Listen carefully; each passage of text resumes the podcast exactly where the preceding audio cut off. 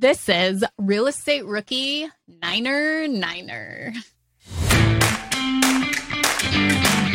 obviously it worked well for me, but my goal wasn't to come in and just lowball him and lowball him. And my goal was to come in and solve his issue. And as soon as we figured out exactly what his issue was and he started to open up, then that's when we came to terms that were fantastic for both him and me.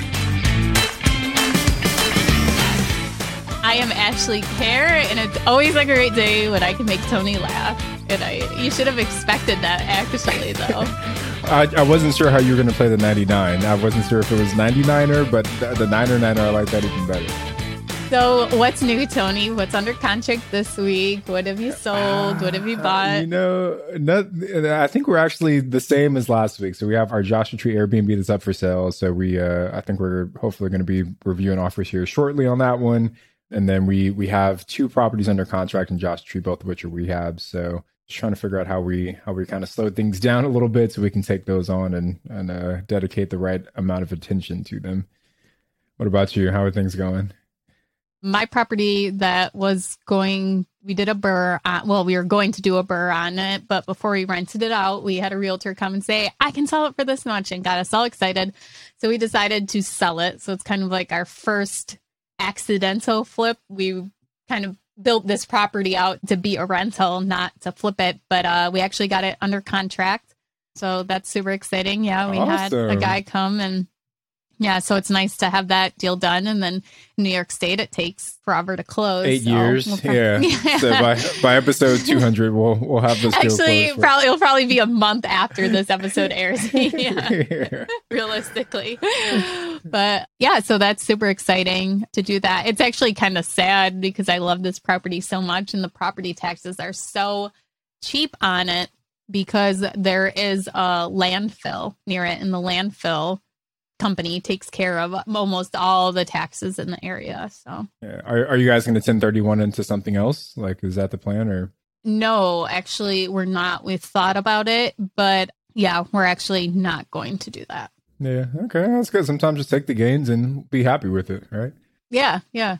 So I don't know. We'll see. And I think we're both going to be, uh, at least in the meantime, maybe working on different projects. So we would have to buy something together again Mhm. to do that. So we have to figure that out. We have to figure it out. We just signed a contract last night. So as of right now, no, we probably won't do a 1031 exchange. Okay. And it won't be, it's not going to be that huge of a gain. yeah. this was a twenty-seven thousand dollar house they're talking about that I purchased it for. So, but if you follow me on Instagram at Wealth and Rentals, I will do a full whiteboard breakdown of the numbers once it gets closer Once to it all closes. Yeah, yeah. Which again we'll be in about six years from now. So just follow follow Ashley in about six years, and then we'll we'll see how this one turns out. yeah. Well, we had a great guest on today, right? Yeah, and we've definitely once again, everybody, we used it to our benefit to get questions answered that we wanted to know. So our guest today has started out doing a flip and then to a rental and then to a mobile home park. And I can't do math in my head, but how many times did he triple, quadruple the number of pads in his mobile home units from one or from one park to the other? So super great growth and scaling but Tony does a great job of asking him questions on how exactly to set up seller financing. And our guest today, Ed, he does a wonderful job of explaining those steps, what to ask, and then after you actually agree on seller financing, what happens next? So, what does the paperwork look like? How is that all handled? So, if you want to learn about owner financing, this is the episode. Yeah, I think the the last thing I I think he did a really good job of just talking through the mental aspect of starting, of scaling, and how he broke past some of the fears that tend to hold a lot of other rookie real estate investors back. So just lots of good gems throughout this episode. Well, before we bring Ed on, make sure you guys are subscribed to our YouTube channel, Real Estate Rookie. We put out videos of the podcast every single week, and we also put out extra videos that are tailored specifically for rookie investors and what you guys need to know. Are current interest rates making you depressed about cash flow? What if it didn't have to be that way? Rent to Retirement has 2.99% seller financing available on turnkey properties. You heard that right. That's a seller financed 2.99% interest rate where the average cash flow is over $900 per month. They also have options where you can put as low as 5% down on multiple investment properties with no PMI. Rent to Retirement is the nation's leading turnkey investment company that understands what it takes to be successful in today's dynamic real estate market. Their reputation speaks for itself with more five star reviews than any other company on the Bigger Pockets website.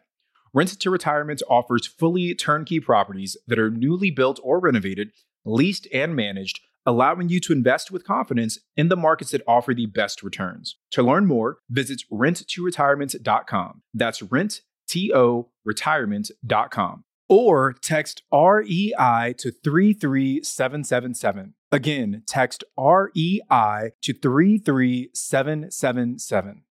Remember when you had to pay to get a lead's phone number? It was like the dark ages until Deal Machine made skip tracing a thing of the past. Now, with your Deal Machine plan, you'll get unlimited access to phone numbers and contact information for no extra cost. That's right, get high quality, reliable information trusted by leading financial institutions, all fully compliant with the federal Do Not Call list. Explore over 150 data points, including age, gender, marital status, occupation, and a ton more. Trust me, this is the data you need for off market deals. With new filters, people flags, and color coded phone numbers, lead management just got a ton easier. Ready to step up your investing game? Sign up for a Deal Machine plan today and gain immediate access to this unlimited treasure trove of contact information and phone numbers. Just head to dealmachine.com/bp. Transform your lead generation and deal making strategies with Deal Machine. Sign up today and start exploring the unlimited possibilities at DealMachine.com/bp.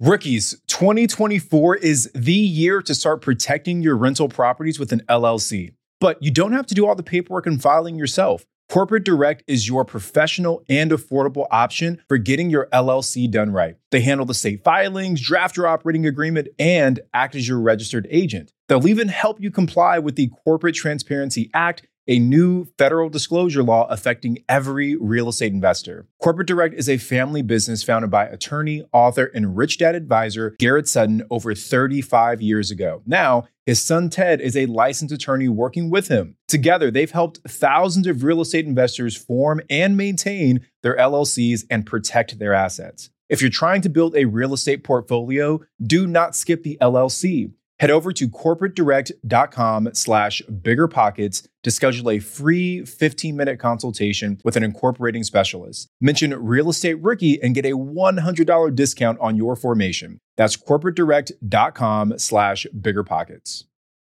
Ed, welcome to the Real Estate Rookie Podcast. Happy to have you on, brother. Hey, thank you so much for having me. Excited to be here. Yeah, so I know you've got a, an amazing story to share, but before we start dropping all the knowledge on everybody, give us a little bit of background about yourself, Ed. How'd you get started? Where are you coming from? Absolutely. So I am from Mocksville, North Carolina, originally um, raised there, just about 45 ish minutes north of Charlotte. And yeah, background in real estate, I really, at a young age, I, I wanted to learn how to build wealth. That was pretty much it. And so I started reading books. I found a parallel in real estate. All the books I read had real estate in them, so I figured it'd be a good thing to learn actually pretty much everything I learned came from bigger pockets. I just I started googling real estate podcasts and such, and found bigger pockets, and been learning ever since. And uh, have had the had the good fortune of being able to pick up a couple deals in my in my investment career so far. Can you give us an overview, Ed, of where your portfolio is at today? Yeah, absolutely. So I have got one single family home. I have a six unit mobile home park and uh, set to close on a 51 unit mobile home park next week. That is so exciting. I'm going to have so much to talk to you about this episode. but let's go back to the very beginning. How long did you analyze? How long did you research before you actually pulled the trigger on that very first deal? So I was, I started really learning probably about 18 years old, um, learning, learning, learning. My first deal ever was actually in South Carolina. My older brother lives there, and my first deal ever was purchased with him. There really isn't a lot to unpack on this deal. He he pretty much called me, said, "Hey, I have a deal. I had had some money saved up from working. Ended up giving it to him, and and we flipped that property and ended up making out pretty well on it. My first solo deal, it was about a year and a half of analyzing, analyzing, analyzing, analyzing and uh, finally decided to pull the trigger on one. With your brother on that first deal, did you guys talk about investing? Was this his first deal too, or was he kind of already into flipping houses? So he had actually had a mobile home park at that time. He had a small mobile home park at that time. And this was his very first flip, though. Okay, awesome, exciting. So let's talk about that partnering with your brother. Sometimes people say don't partner with family if something goes wrong. How did you guys set up your partnership and how did it work for you guys? So for us, uh, we were both equity partners in the deal. He ended up handling most of the transactions since the property was down there in South Carolina where he lived. It's about two hours uh, south of where I was living at the time. But really, I gave him the money, wrote him a check, took it down, gave him the money. He ended up uh, purchasing the property from there.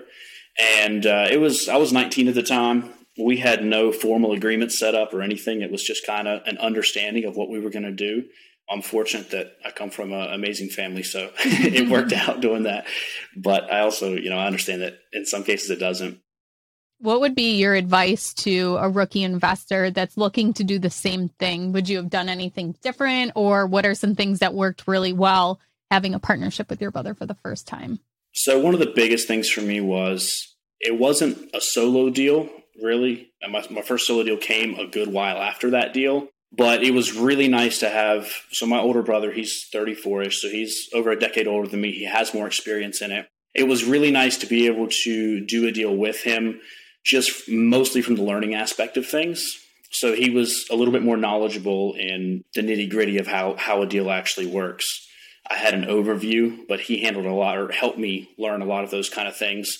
I would also drive down there pretty much every weekend. Since we did most of the work ourselves, I would drive down pretty much every weekend and help him fix things. And that was once again more more an excellent learning experience than anything. I love that you leveraged partnerships uh, as a way to get started. Ash and I talk about partnerships a lot. We both have partners on a lot of our the units in our portfolio. I guess one last question before we move on. How did you guys make out on that flip? Like, if you can just run us the numbers really quickly. What did you guys buy it for? How long did it take? Um, and what did you guys profit on it? Yeah, absolutely. So we purchased the property for thirty three thousand. Ended up getting about forty into the rehab and sold it it was on market for less than a day and sold it for 135 that's great wow, an awesome first deal great yeah, yeah. It, it, worked out it worked out very very well very well for a first yeah okay so so you do that first deal and then you take some time off before you do your first solo deal which turns into a single family residence and then from that single family you start scaling up pretty quickly from a six unit mobile home park you said to now 50 plus unit mobile home park. So I definitely want to get into that journey of how you went from one to six to 50, because I think that's everybody's goal. But I, I, guess let's start with that first single family home. The first question is why do you feel it took you so long after that successful flip to get into the single family home if you had already kind of proven to yourself that real estate investing is something that you're good at? Simple answer I was scared. Tony, I was. that was pretty much it. I kind of one night I was was watching some. Actually, I was on a webinar with Brandon. He has a webinar on how to close a deal in 90 days, and I was actually on that webinar. And I just kind of decided, hey, like it's I'm tired of being stuck. Like we need to make this happen. And that's what it took, really. I mean, I was I had the I had the means to do it. I was just simply scared. So when I when I finally made the decision, found a property that worked, and closed it about 60 days after that. So I want to pause on that just really quickly, Ed. I think what you just said is something that a, a, lot of rookies will resonate with is that they were just afraid, right? They had the knowledge, but there was something in them that was kind of holding them back. What was it that changed for you mentally that allowed you to kind of build the courage to move forward in spite of that fear? And what would your recommendation be to other rookies that are feeling the same way? I think a big part of it, there's a couple different pieces that kind of got me there. I think a big part of it was having a bit of a support group. So not in terms of not all my friends were doing this, but I had been going to some real estate invest like some meetups, some local meetups and such. And I was meeting other investors who had, you know, 20, 30, 40, 50, 60 deals. And so for me to tell myself that, hey, this one deal is scary, it helped it take it from something so big to something kind of minuscule, if that makes sense. And then another part of it is I feel like for me, there was just a certain point where I had to decide it's not going to not be scary when I buy my first one. Like either we're going to do this or we're not. And that's what it really came down to for me was yeah, it's it's kind of scary. There's a lot of unknowns. You know, I'm young, and you know, it's by far the biggest purchase, but we just have to pull the trigger and make it happen. That's it. You said that you made it work. That that you got over your fear. You found a deal and you made it work. How did you know that it was going to work? Because that's a a big question that a lot of people have when they're jumping into it. How did you verify numbers? Did you consult with somebody who told you it was going to work? How did you know that first deal was going to work? So I had been listening to a lot of Bigger Pockets podcasts. Like I said, I had been networking. I had been taking webinars and just talking with as many people as possible to try to find out how to analyze a deal and stuff like that. I did start once again at about age 18 when I started getting serious about real estate and wanting to purchase my first deal. I started uh, previewing a lot of real estate. So I would go out and look at as much real estate as possible on weekends or whatever to try to, and you know, spend a lot of time on Zillow, Realtor.com, whatever, to try to figure out the market and say, hey, this is what a good deal is. When I found this property, I really didn't do that many things right. I didn't have my numbers nailed down to a T, but I did have a have a great general idea of what that market should, well, what a house in that market should go for. So when I saw, hey, this is bedroom, bath, square footage, and this is the price it's going for, there was a tenant already in it. So you know, even if it's not great condition, I knew it was livable. I saw the number and I said, "Hey, this this is a good deal." And then, quite frankly, I, there's once again, I think there's a there's a portion where you don't know hundred percent. I don't think there is a way to know hundred percent on your very first one. You kind of have to take a bit of a bet on yourself and say, "Hey, other people have done it. I'm going to do it. Right? We can figure this thing out." And come into it with that attitude of understanding. I don't think there is a way to know hundred percent. We're just we know the numbers we know where we're at, so let's figure it out. Let's make this work, type of thing. So, I think it seems like that you knew that if there was something that went wrong, you would figure it out.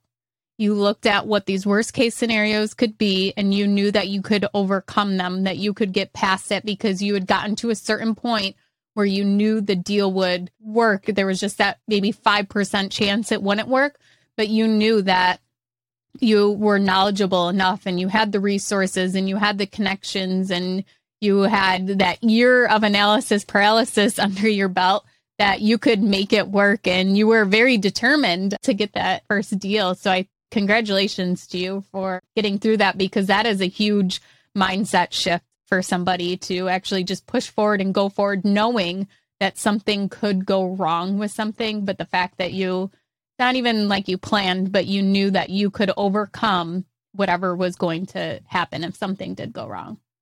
So, did anything go wrong with this property? yes. So, after I purchased, there was a tenant already in place. Like I said, I, ha- I had gotten it at a good price and I planned to keep that tenant there. She made one payment, then never paid again. And I was an awful landlord. I didn't act very quickly, and she ended up staying there for about six months without paying anything at all. I collected one one rent payment, and then I collected half of a rent payment. I think. Other than that, didn't didn't make a dime from it. So yeah, that went wrong, and I I didn't handle the situation well at all. But it was a learning experience, excellent learning experience. How did that situation end, Ed? So that that situation ended. I finally kind of manned up, I guess, if, you want to call it that, and told her, hey, you either need to leave on your own immediately or I'm going to file an eviction. Um, I told her, you know, an eviction is not a pretty thing to have on a record. So I will, you know, it'd be easier for both of us if you just leave. And uh, she accepted. So, and then she just left. Doesn't that make you wish you would have done that six months earlier? right. Absolutely. Much, yeah. much quicker. But yeah. it's what it is. You learn. I want to go back to one one other thing you said, Ed, before we move on. You said it's not going to not be scary when we asked you about your mindset going into that first deal.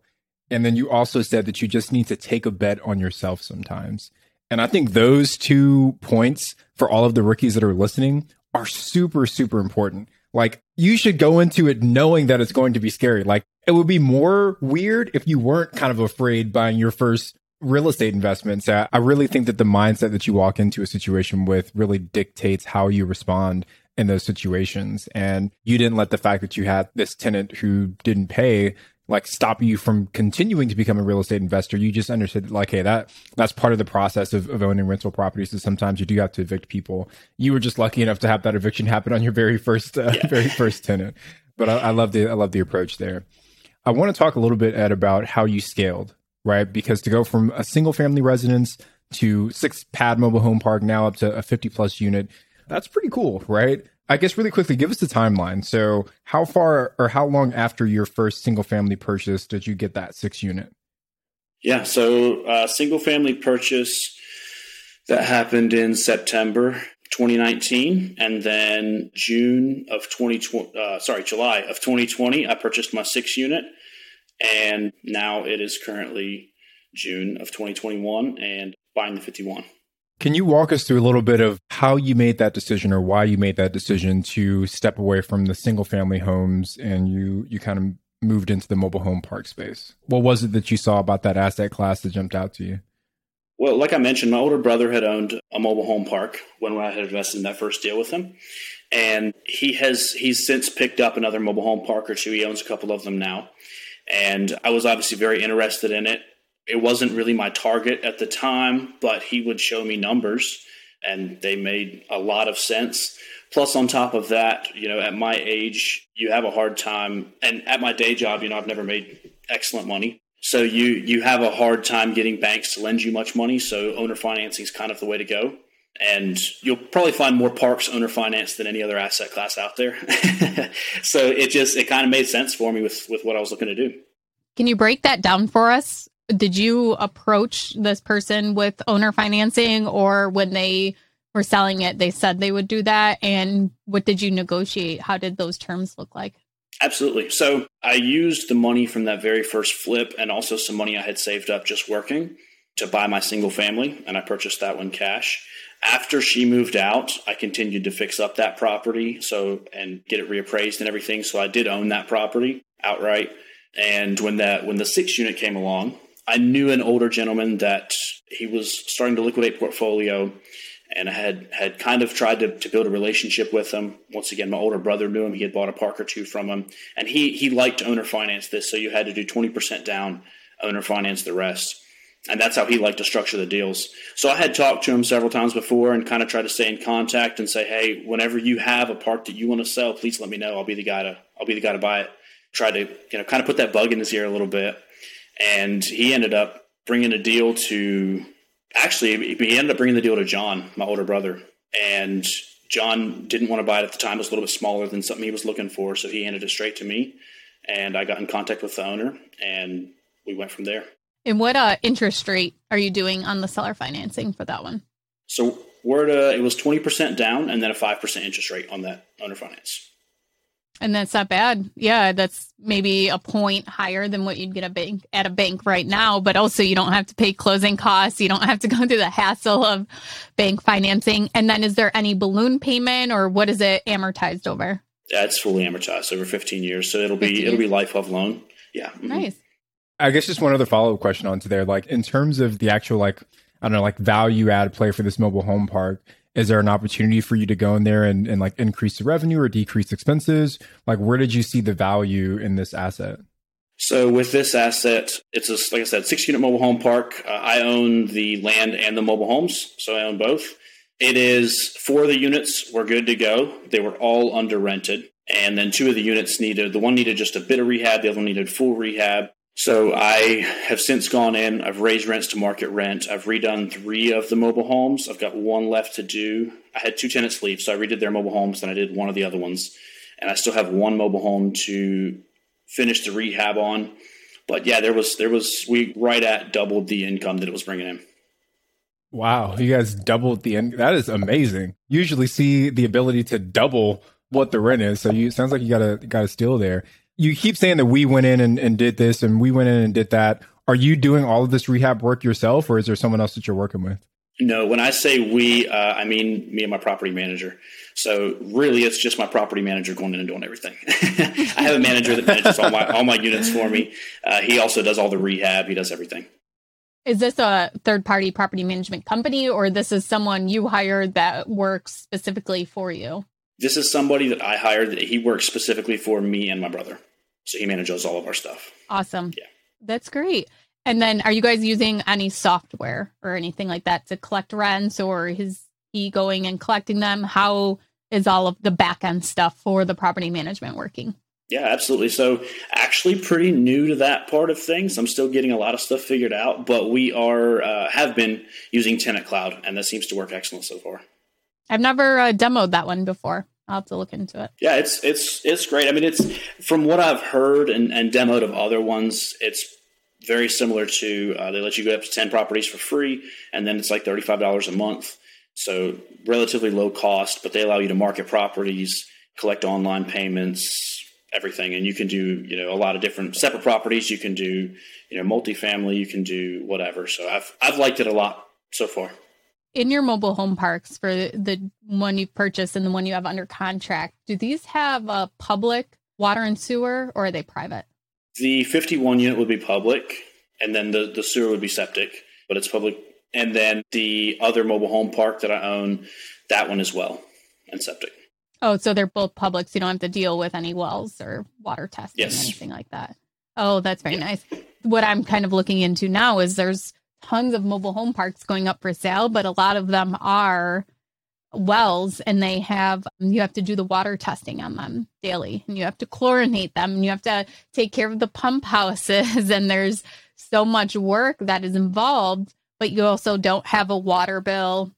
So there's kind of like a trade-off. Are you going to pay for somebody to continuously maintain a, a private wells or are you going to go with finding a park that has uh, public water on your the for each tenant do they have their own meters on the water or are you paying the full water bill for the park So sorry, I think I got it mixed up a little bit. The, my six unit, that one as well.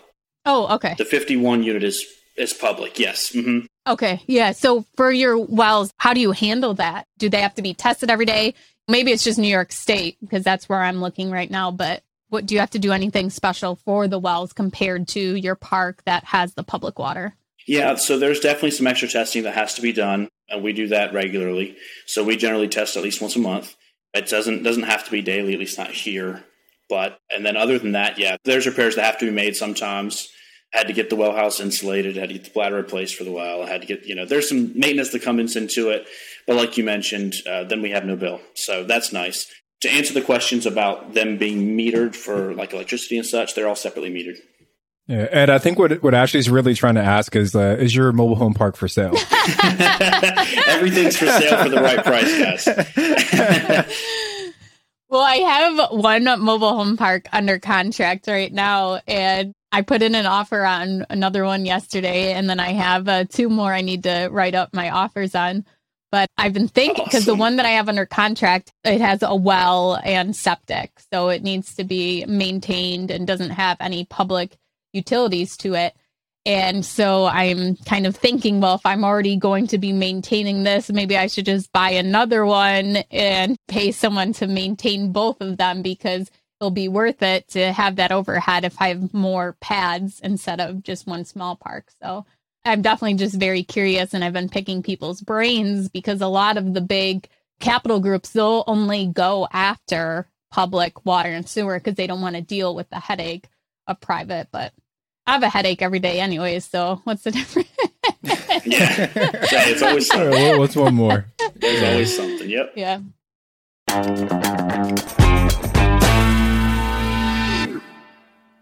Whether you need to buy or sell, or you're just obsessed with looking at homes for sale, Redfin's got you covered. Redfin updates their listings every two minutes to help you see new homes first. And they give you personalized recommendations based on the homes you like, so you can find the home that's just right for you, whether that's a cabin, a craftsman, or a castle. With the top rated Redfin app, you can favorite homes, share listings with others, and schedule tours, even the same day, with a local Redfin agent who can help guide you through the whole home buying process. And if you're looking to sell, Redfin agents have the experience to help get you the best price possible for your home. That's because they sell twice as many homes as other agents. With a listing fee as low as 1%, Redfin's fees are half of what others often charge, which means you'll have more money to put towards what matters most to you, like your next home. In fact, last year, Redfin saved home sellers $127 million. No matter where you are in your real estate journey, Redfin can help. Download the Redfin app to get started today.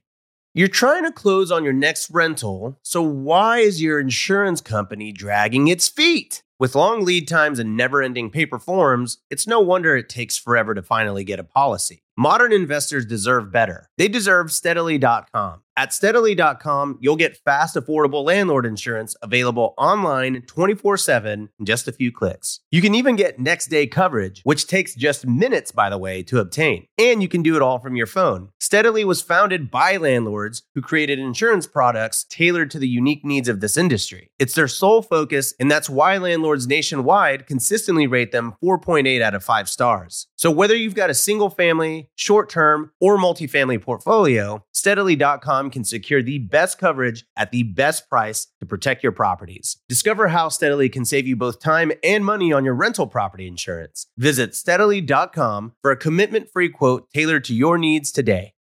This show is sponsored by Airbnb. Did you know that a long time ago, before I ever started my real estate business, I turned one of my first primary residences into an Airbnb? And that's the extra income that I needed from Airbnb that gave me the confidence to go out and work for myself and eventually quit my nine to five job. And now I have dozens of Airbnbs all over the country. I've even partnered up with the old David Greene on a recent property in Scottsdale to take our portfolio to the next level. And of course, we host it on Airbnb. But you don't need to be a full time real estate investor to start on Airbnb. As a matter of fact, I was self managing 10 properties while working my 9 to 5 job, so I know anybody can do it. Think about it this way you're looking for extra income and going on a vacation. Wouldn't it be great to rent out your space and let your property pay for itself while you're gone? I did this one time. I pitched my wife and my roommate, because we were house hacking, on the idea of renting out our home, and it paid for all of our expenses on a trip to Mexico City. So go and give it a try. It might just change your life, just like it did mine. And I really do mean that. Your home might be worth more than you think. Find out how much at airbnb.com/slash host. I got one more question on the on the mobile home park because again, I, I think what listeners might be really intrigued by is that you went from a one single family home immediately to these six units. What has been maybe the biggest challenge for you in kind of scaling your business, right? Because every time you add another unit, you figure out some kind of process in your business that's broken. So I guess like what were some of the sticking points as you went from one to six that you feel you can share with uh, some of the listeners? Yeah, absolutely. So when I purchased that first one, I was self managing. In the first about two months of me owning the mobile home park, I was self managing as well. I realized very, very quickly that if I want to scale the way that I have wanted to and am scaling, that that wouldn't work. I had to get systems in place. And once that structure was there, then maybe I could look at scaling, right? So that was really my focus. Soon after closing on that park, that was really my focus is getting systems in place, getting a good manager I can trust, getting the tenant software in place, making sure I have good tenants at market rates, rehabbing the units if I have to, and just making sure that all my bases are covered and we have systems in place so that we can then scale on top of that. Most of that happened after the purchase of that of that first one. I definitely figured a lot out on the single family, but there's so there's a lot of difference between having one tenant and multiple tenants. So, do you have a plan to go and refinance the park? Either one of these that after you've I mean you doubled the rent on one of them are you going to go and pull some equity and pay off the owner financing and then use that equity to go buy another park? Do you have any plans to do that? Absolutely. That is exactly my plan. So basically BRRRRing a mobile home park. Exactly. Yeah we have relationships with some lenders down here that'll do that for us fortunately. And exact same thing on the 51 that's going to be our plan on that one as well the goal to try and grow and scale using to refinance and pull your money out. And I think that's a huge benefit of getting the seller financing is a single family and duplexes. A lot of times they're not as expensive as a mobile home park would be. So it's a lot easier to come with a cash offer. But on these mobile home parks, first of all, sometimes they're hard to get bank financing on, especially if they have the wells and the septics, and you have to get all that testing done before a bank would even put financing on it. So be able to have that owner financing and then go and fix it up and to increase the rent and increase the whole value of the park to get that bank to come in and do an appraisal. You're not paying that closing cost twice by going and getting bank financing right away, then fixing it up, and then refinancing again with a bank. So I think that owner financing is a huge, huge resource for anybody that wants to do this with a mobile home park right off the bat. For the 51 unit, do you want to break down the how you purchased that one and what the seller financing looks like on that one? Yeah, absolutely. So this was, to be honest with you, this was a bigger deal than what I had been looking at. I was definitely looking to purchase. I'm always looking at real estate. I was definitely looking to purchase, but this one here was a lot bigger than what I had been looking at. I did bring in a partner. Ironically, it's my older brother, John. So we are in this. It's my first partner deal. We are in this together. And it was, like I said, it was a lot bigger than what I had been looking at. But at the same time, I can't say no to an opportunity. So I decided, you know, I got in contact with the owner and I told him, you know, I would love to purchase. Can we sit down? Uh, we did. We sat down and talked about it a little bit. I told him, just kind of laid out what would work for me, right? And I told him, I don't, I have no idea if that'll work for you, and if it doesn't, that's fine. You know, it was great meeting you, but this is what's going to work for me. And at the time, he said, No, I don't think that's going to work. I said, Look, totally understand it. I appreciate you meeting me. We went on our ways, right? Didn't think much of it.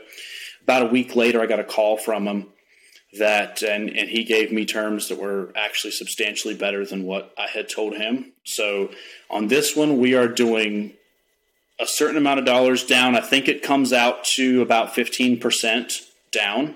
And then the rest of the park is owner financed at 0% interest. So, did he really just w- want more money down? Is that really what it was? Yeah, he, he wanted a certain amount of money down. And there's there's reasons for it that I, I can't really say because it's kind of personal right, to yeah, him. Yeah. But there was, yeah, he wanted X amount down. Uh, he really didn't care about getting a lot out of the park as far as total amount. He really didn't care about making interest. He just wanted to collect the check. That's it. And uh, this, I threw it out there.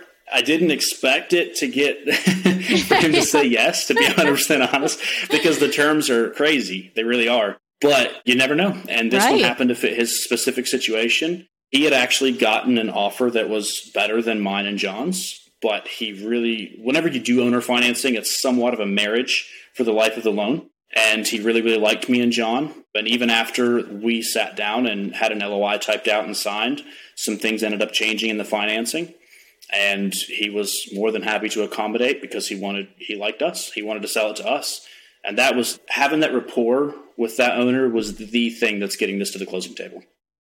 I don't think I've ever met anyone who's gotten seller financing at 0% interest like that. That isn't like I need to bring you and John with me the next time I go, I go negotiate on a deal because that that is amazing. Yeah, But I I think the point though Ed is that you were able it sounds like you were able to solve a problem for the seller, right? And it was your ability to solve this problem that allowed you to get such favorable terms. And I think when we as real estate investors when we're negotiating with sellers when when we're trying to find the, the right terms we should keep the focus on how do we solve the problem of the seller not necessarily how do we maximize our own personal position.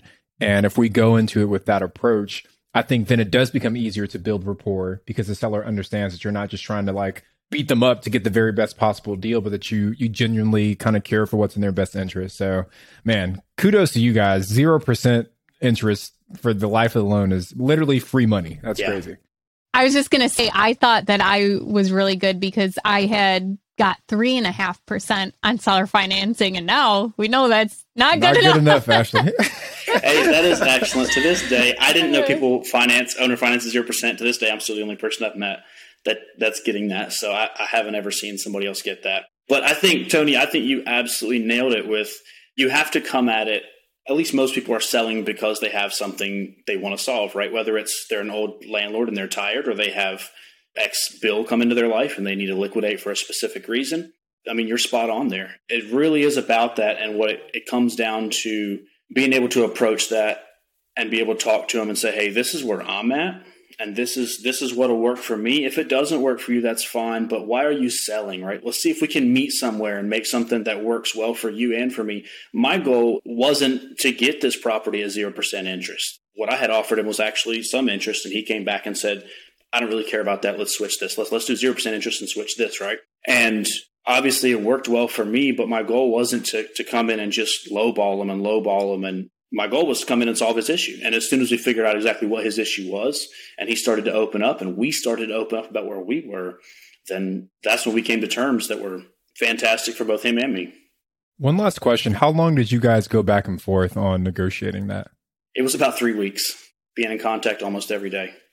Long, very, very long negotiation. At least for me, it felt like a year and a half. I think too to kind of add on to what you guys were saying about um, being open and finding out what their problem is and how to solve it. It's really about listening to make sure that you're listening. And I feel as though our situation is very similar with the recent deals we just did because I took an offer in and ended up leaving with a better offer. And I went there three different times, was there three hours each time at least. But I was listening to everything he wanted, everything he was saying, and he wanted a certain monthly amount. That's what it came down to. He didn't really care about interest rate. He didn't really care about the terms. He just wanted. So I should have offered 0% interest but it was just because I listened to him and that's really what he cared about. He needed some money for to build a house and he needed a monthly amount every month and I think that is such a valuable thing and I've it's definitely taking me some time to learn that to listen and to not just walk away and be like, "Okay, well this is what I'm willing to do. You're you don't want to do that. You don't want to work with me, fine." And like go on to the next thing. So it's so important to sit down and listen to the person as to what they want. Let them do the talking. Don't try to justify, don't try to explain why this is going to work for you. Listen to what they want and then try to make the terms fit around because we all know in real estate there's so many different ways to actually put a deal together especially as you start learning about different creative financing ways. There's so many things you can do. J Scott was just telling me how him and his wife were working on getting this property forever and this lady just wouldn't sell. Finally they figured out why she wouldn't. It was because she didn't know how to move. She lived in the same property for you know 50 years and she didn't know how to move to another property. And they said we'll take care of it you tell us where you want to go we'll have the movers come we'll have them pack you up and we'll have them drive the truck you just follow along and they'll meet you at your new place they'll unload everything for you and they got the house. That was the only issue that was stopping this lady from selling. And so I think that's a great reminder to everyone to take a minute and to pause and to listen instead of just trying to rush, rush, rush and get the deal and get it how you want it. So I think that's awesome how you guys have figured out this deal. And like you said, it took three weeks going back and forth, but I'm sure well worth it. Absolutely. Yeah. Worth every second. Yeah. yeah. So one more follow up, Ed, on the actual uh, like how you guys are facilitating the seller financing. I've never done a seller finance deal, so I'm curious what kind of paperwork goes into making this legitimate. And then I don't know, just like how are the payments actually handled, and how are you keeping track of the loan balance and all those things? Like walk us through the kind of back end part of setting up seller financing. Yeah, so it's not crazy complicated you come to terms with your with the uh, seller, and generally on a deal like this, we'll write up an LOI. It's a letter of intent, and you know you kind of go back and forth, and you can tweak this and you can tweak that, and whatever. As soon as you have agreed on that, then at that point you get both buyer and uh, seller signature date and send that off to whatever attorney you're going to have draft up the contract. Generally, we'll have an attorney draft up the offer to purchase and let him know the terms of the loan as well. We'll make sure the terms of the loan are in that LOI. And uh, he will, the attorney pretty much takes care of all that, all the paperwork, drafting all the documents. And then, really, from there, you know, you get an amortization schedule just like you would any other loan. It's just in paper form generally. Hmm. And from there, it's, it's just like a normal. You, you just go to closing, and everything else is pretty much normal from there. Does it get recorded though, like a typical real estate transaction? Like, does the purchase and sell agreement get sent to the, the county's office, and like all that becomes public record? Like, is is the amount of money that you owe to this seller public record as well, or is it all kind of like behind the scenes? So, to my knowledge, it's all public record. I know in my state it is. So, it varies state to state. So, sometimes in owner financing, the seller will retain title to the property in my in North Carolina, it's called it's a title state. So when we close on an owner finance property, that title, that deed goes to Byler Capital, my company. And the only way that the owner could ever get that back, if something were to were to happen, would be to foreclose, just like a normal, just like a normal purchase. In other states, it's different. Ashley, how is it for you? Is it the same kind of process in New York? Yeah, State, ours or? is the same. You can take title and they basically hold the mortgage. So they have a note against you and they can file a lien against your property as the the owner financing which i'm most in the scenario that i've done it a couple times all of the owners had wanted to do that file first lien on the property and then there are times especially when you get up into bigger deals like multifamily you can have the seller take a second position lien where maybe you don't have enough money for the down payment. So you're getting bank financing and you need maybe the seller to hold the second position note for maybe a hundred thousand and then you're going to bring the other hundred thousand for the down payment. So that's pretty common too to see that where there's owner financing for that second position. Well thank you guys for the breakdown i'm taking notes here that way when i go out and try and get my first seller finance deal at 0% i know i know how to break it down to him. tony will be back next week telling us about his seller financing 0% Okay, let's move on to our mindset segment. So, Ed, we just want to know bef- when you were doing your analyzing, or maybe even before you started researching about real estate, did you have any kind of big shift where you thought it was going to be like this, an expectation, and then now that you are an investor, that it's actually different than what you thought it was going to be? Yeah, somewhat. I think one of the biggest shifts that I've seen in my own mindset is, first of all, what I thought was big versus what I what I currently think is big, your mindset definitely continues to grow.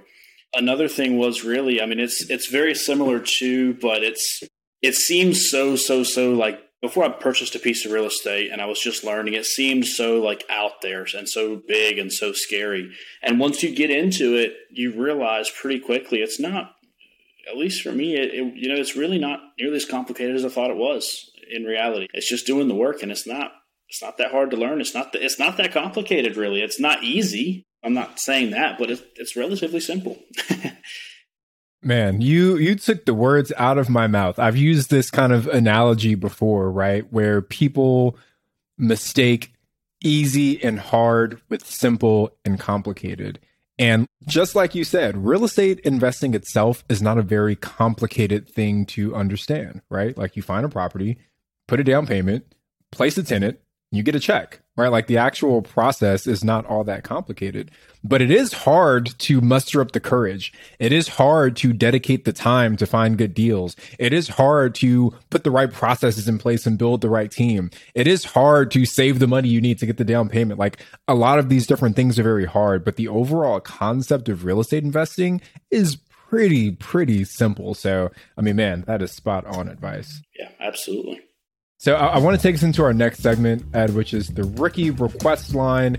And uh, for all of the rookies that are listening, you guys can have your call potentially featured on the show. Just give us a call at 8885 Rookie. And uh, if we got a good question, we will share it on the show. So Ed, are you ready for today's question? Absolutely. All right. So here's today's question. Hey, this is Tyler out of Austin, Texas. I was calling to ask you guys the what the process is, seller financing from, uh, let's say I find an off market property and I negotiated seller financing, what would be my next step? I think the big misconception that happens with seller financing is that everybody would love, would just love to do it. I tend to see that a lot, or I'll, I'll, also have investors that come to me and ask about my seller financing and how I've been able to structure that on these deals. The ticket is from my experience so far, has been finding landlords that are done with the business pretty much. You're generally not going to get a seller finance deal from a 30 or 40 year old guy that plans to go purchase more properties. You might find that occasionally, but it's rare. Generally, when you find owner financing or your target, if you're looking for owner financing, your target needs to be a landlord that's done with the business pretty much. He's just tired of tenants and, you know, or he's just retiring from the business and you can structure it to him that way because he's not so much planning on reinvesting the money as he is living off the money. And I think I think that needs to be your target seller. And then from there, it's really not that simple. Find what number works for you as far as the amortization and what monthly number works well for you. Present it to him. Go into negotiations if you need to. And once you have something nailed down, just simply bring it to an attorney and have him handle the rest. Yeah. And Ed made a great point there as to who your target seller should be. And I think you have a huge advantage if it is an off market seller too, because when you tell your realtor you want to put in a seller financing offer and then they relay that to the other realtor and then it's sent to the seller who maybe doesn't even know what that is, all they think is, wait, no, this person's going to owe me money. I've had trouble with these tenants that haven't paid me and that's why I'm selling. I don't want someone else to owe me money now. But if you have the opportunity to be face to face with the seller and actually show them what opportunity it is to them, such as the tax advantages, where they're not going to pay taxes on a huge capital gain from just the sale of the property right now. You can talk to them getting the monthly payments like they're used to from a tenant rental income and also how they're going to be making X more amount of dollars unless their buyer is Ed and it's 0%. But you can show them the amortization schedule and show them that, you know, you're going to make $100,000 more off of the sale just in interest too. So if you have the opportunity for an off market buyer and to get face to face with them and just show them the breakdown on paper, print out the amortization schedule, show them how much you'll be paying down principal, how much they'll be making in interest, show them at the end of five years, 10 years, what they're going to make in total and how that can keep going on for them. So, definitely a, a huge advantage for off market deals to get face to face. Okay, so we're going to move on to our random questions. Tony, I'm going to put you on the spot today to ask the first question. Yeah, I, I guess my my random question, Ed, and you kind of touched on this already, but I mean, how many of your friends were interested in real estate when you kind of caught this bug? Were you the only one that, like, you know, out of the parties on Friday night that tried to bring up real estate or rich dad, poor dad, and your friends were looking at you crazy? Just what was that experience like getting started so young? Yeah, most definitely the one and only. I still catch flack for it all the time for talking about real estate. I still get made fun of all the time because they, they just aren't interested in it, and I absolutely love it. So, yes, most definitely the one and only definitely got picked on for it. Definitely still get picked on for it. I don't mind it for a second. I enjoy it. Ed, my question to you is Do you have any certain buying criteria for mobile home parks? Are you looking for a certain cash on cash return? Are you looking for a certain amount of cash flow per unit? Are you only looking in markets with a population of X? What is your buying criteria for mobile home parks right now? So at the moment, I do have very strict criteria, but it's not from what I've found, it's not same as a lot of people's criteria. So I I need to be able to purchase a deal with no money down. So I need the property to I need it to cash flow. I need the monthly payment to be X amount to make sure it cash flows the, the right amount. It has to be a value add project because I'm going to purchase this property. My goal is I'm going to purchase this property, no money down, so private money for the down payment.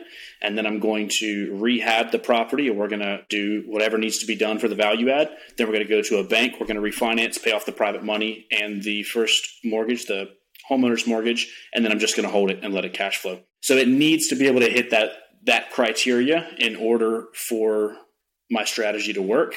That being said, as far as location, I'm pretty open. I've been fortunate all my properties are within 30 minutes of where I live, but I've looked up to three hours away. Even asset class, whether it's apartments, mobile homes, I'll do it with single family. It doesn't matter. What matters is that criteria that allows me to pull off that strategy. That's awesome. That's great. Thank you uh, for sharing with us. Yeah. And I also love how specific you are with what you're looking for, Ed. I think sometimes rookie investors, they can get caught up in just trying to look for everything you know, like sometimes they're looking for a mobile home park. Maybe other days they're looking for 50 unit apartment complexes and it's like a duplex. Then it's this, Tony, why are you describing me? that shiny object syndrome.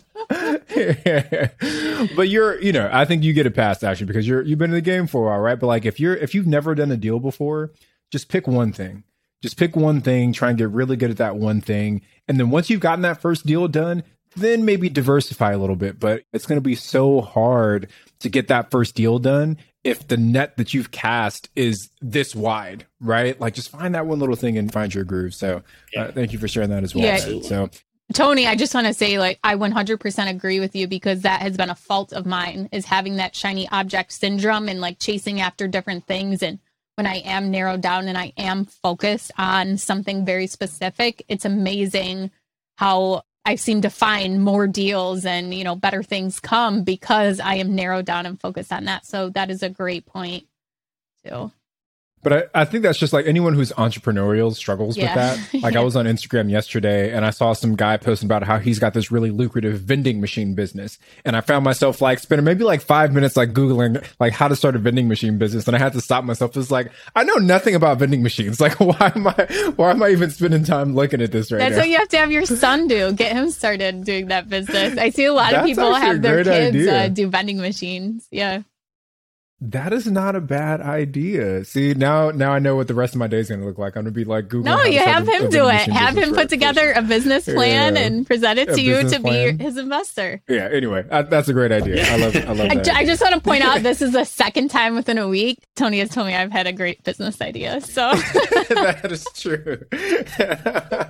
so if you guys need good business ideas, just hit up Ashley. She'll respond to all emails, DMs the that she gets. All right. So as we wrap things up, I want to give a quick shout out to one of our real estate rookies. So again, for those of you that are listening, if you guys want to get a shout out on the show, just get active in the real estate rookie Facebook group. There's I think over thirty thousand people in there now. Super active group. But today's real estate rookie is Laura Marie. And Laura purchased doors one and two back in August of 2020. Uh, actually, you're in Buffalo, New York. So I know you're neck of the woods, Ashley. And they just purchased doors three and four in April of 2021 down in Tampa, Florida. So the first property was a duplex. They bought it for 140 at 20% down. They inherited some tenants, but all seems to be going well. And the second purchase is a is another four unit, and that one's a, a house hack. So using different strategies, investing in different markets. So Laura, big kudos to you for uh, for making some progress there. Yeah, great job, Laura. And if anybody else wants to be featured as our rookie rock star, make sure you guys leave us your uh, success story in the Real Estate Rookie Facebook group. Well, Ed, thank you so much for joining us today. Can you tell everyone where they can find out some more information about you and connect with you? Absolutely. So if anybody wants to connect, more than welcome to Instagram, Edwin underscore Byler, Facebook, Edwin Byler. I have TikTok in case people want to find me on TikTok. Uh, it's Edwin underscore Byler. Yeah, that's pretty much it. Anybody wants to, more welcome to. Well, thank you so much for coming on the show with us and talking mobile home parks. This has been exciting for me. Absolutely. Thank you guys so much for having me. I've counted an honor. I'm Ashley at Wealth from Rentals, and he's Tony at Tony J. Robinson on Instagram. Make sure you guys subscribe to our new Real Estate Rookie YouTube channel, and we will see you guys on Saturday for another Rookie Reply.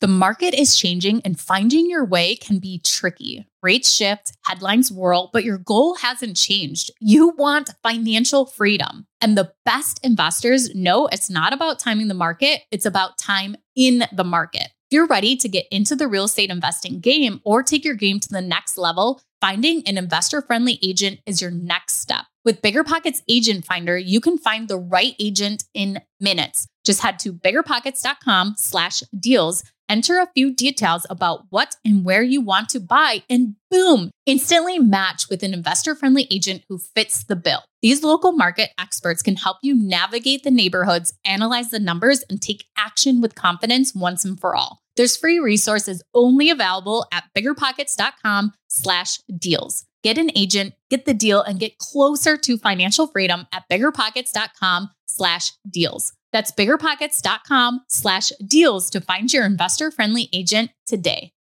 The content of this podcast is for informational purposes only. Past performance is not indicative of future results, and all host and participant opinions are their own. Investment in any asset, real estate included, involves risk. Use your best judgment and consult with qualified advisors before investing. Only risk capital you can afford to lose. Bigger Pockets LLC disclaims all liability for direct, indirect, consequential, or other damages arising from reliance upon information presented in this podcast.